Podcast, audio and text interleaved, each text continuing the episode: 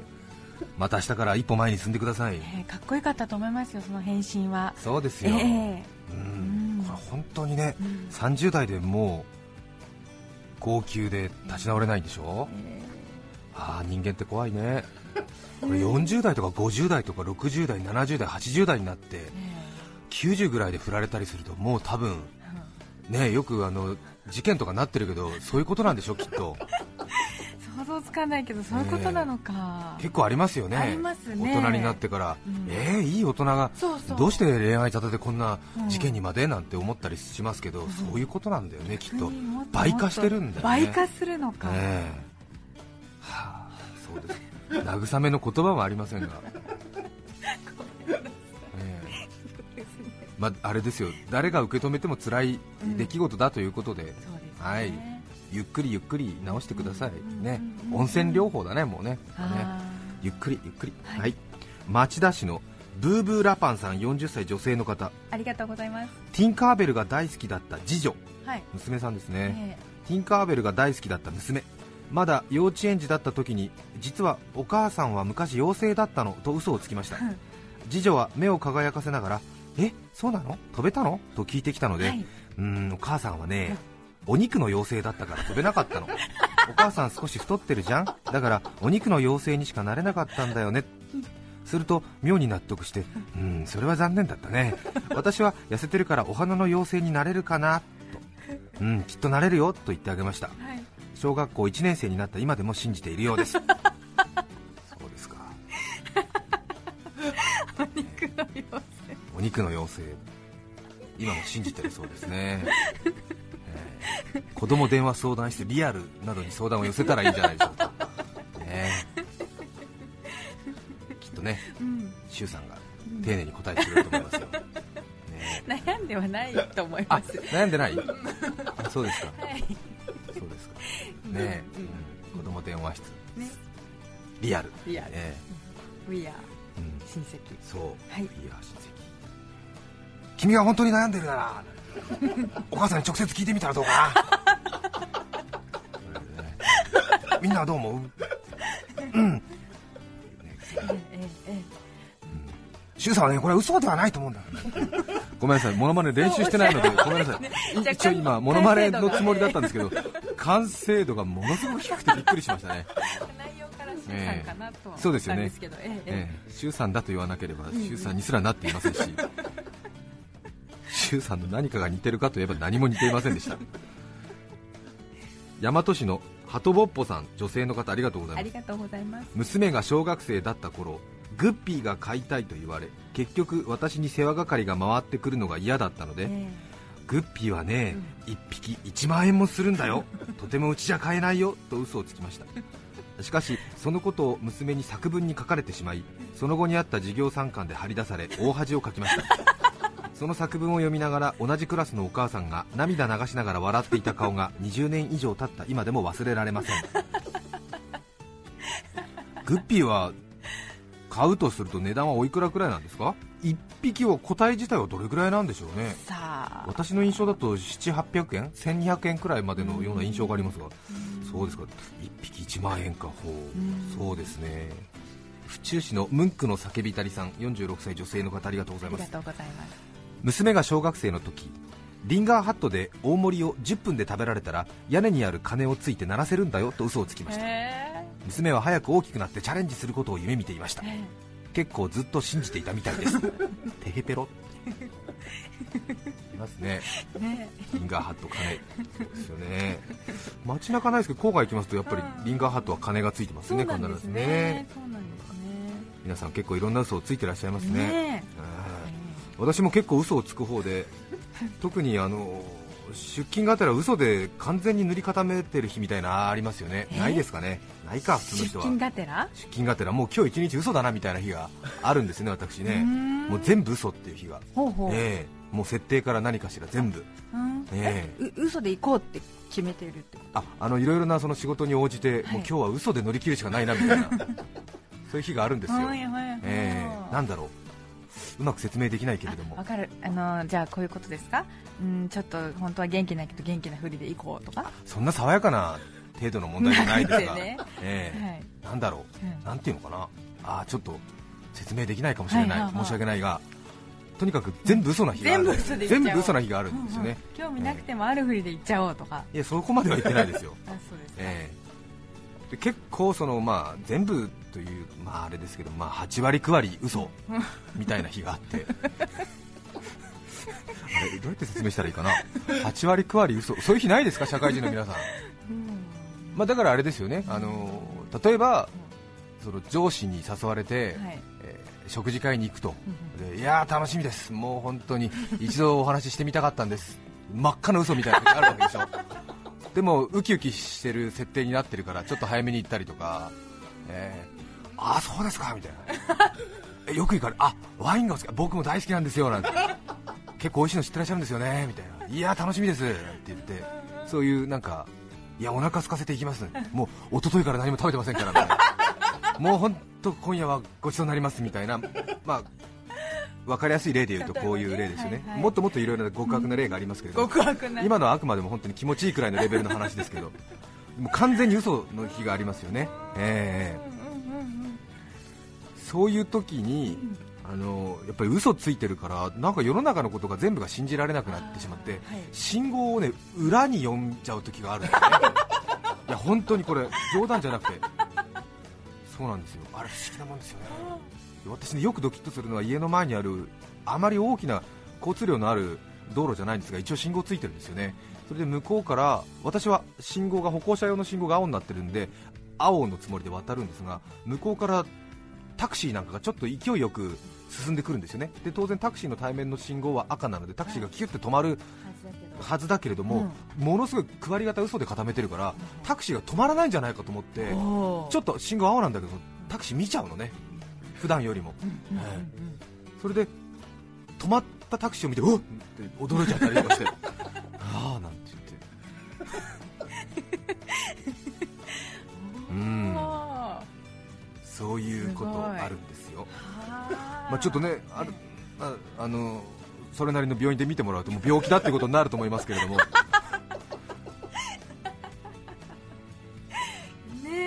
そういうことですね、えー、新社会人の皆さんへのエールとして受け取っていただければなと思いますね。そうですね、そうです、えー、ここまで、えー、いますから。そうですよ、はい、そんなちょっとやそっとのことで、うん、苦しいなんて言ってやめちゃダメですよ。ここまでこじらせて一人前ですからね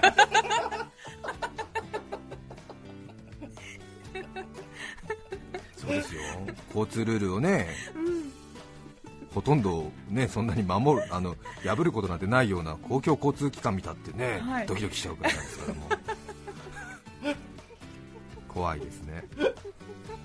栃木県小山市の栃木のいちごっこさん、ななじゅうななさい女性の方からいただきました。ありがとうございます。今からもうごじゅうねん以上も前の話ですが、はい、高校生の頃年上の男性とお付き合いをしていました。学校帰りに彼と喫茶店でお茶をしていたら、そこでばったり生活指導の英語の先生に見つかってしまったんです。おい何してるんだという先生に向かって私の彼はいつも妹がお世話になっていますと嘘ついたんです、はい、先生は似てないねと言って彼の嘘を信じていたようです。それでもちなみに恥ずかしながらその彼が今の旦那です。もうごじゅうねん以上も一緒にいると思うとうんざりです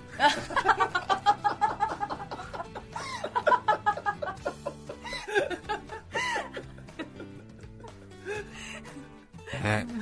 いい話かなと思って油断してましたね。いいですね。その彼が今の旦那です。もうごじゅうねん以上も一緒にいると思うとうんざりですうんざりなんだって。面白いね。いいじゃないですか。高校の頃からね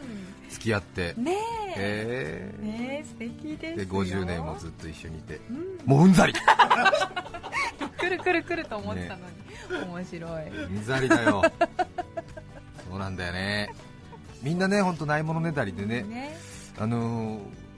ー、うちの嫁とはもう中学校から一緒なんですよねみたいな、いいよねみたいな、やっぱりやっぱりこう中高とか一緒、価値観の近い人と一緒なのが一番なんじゃないなんとか言うけど、えーはい、本人同士はもううんざりらしいよグラッつってもうねね、うん、もう全部知ってられるね、うん、中高と知ってるからね、えー、うんざりなんだよもうね。そうなんだ。一緒の同窓会とか出かけていかないもん。うんざりそうそう平塚市の猫柳さんよんじゅうきゅうさい女性の方、ありがとうございます。ありがとうございます。友人の子供のゆうくんがまだ幼稚園児だった時、はい、友人が最近いちにちさんじゅっぷんという約束のゲームの時間を守らないというので、うん、ゲームに夢中のゆうくんに私は言ってやりました。ずっとゲームをやっていると背中にバカ毛という茶色い毛が生えてくるよバカ毛はどんどん増えてね、お腹や顔にも生えて猿になっちゃうんだよ、うん、動物園にいる猿はみんなバカ毛が生えた人間の子供なんだよ。ゆうくんの背中にバカ毛が生えていないか見てあげる。そう言ってゆうくんの服をめくって背中を見ながらさらにこう言いました、はいはい、ああ大変、ゆうくんの背中にちょっとだけバカ毛が生えてるよ私のついたこの嘘はゆうくんが小学校よねん生になるまで効果があったそうです。ゆうくんは猿になることなくこの春大学生になります。えー、そうですか。えー、ね、しかも迫真の演技で本当ですよね。ね、周りとも口裏を合わせてちょっと大嘘つく親戚って楽しいよね。楽しいですよね。ね、面白いですよね。うちの親戚にもおじさんはね、うん、イタリア人なんだよっていう変な人がいましたけどねはぁみたいな本当にはぁっていう感じでしたけどもね野田市の高速ブランコさんさんじゅうろくさい男性の方、ありがとうございます。ありがとうございます。私にはよんさいの息子がいます。彼には物心がついた頃から日頃から私が妻に虐げられている姿を幾度となく見せてしまっており、全く不徳の致すところでございます。男とは強くあるべきだということを教えたくて、そして息子から尊敬される父親でありたいと思いまして、つい出来心で先日パパは昔海賊だったと嘘をつきました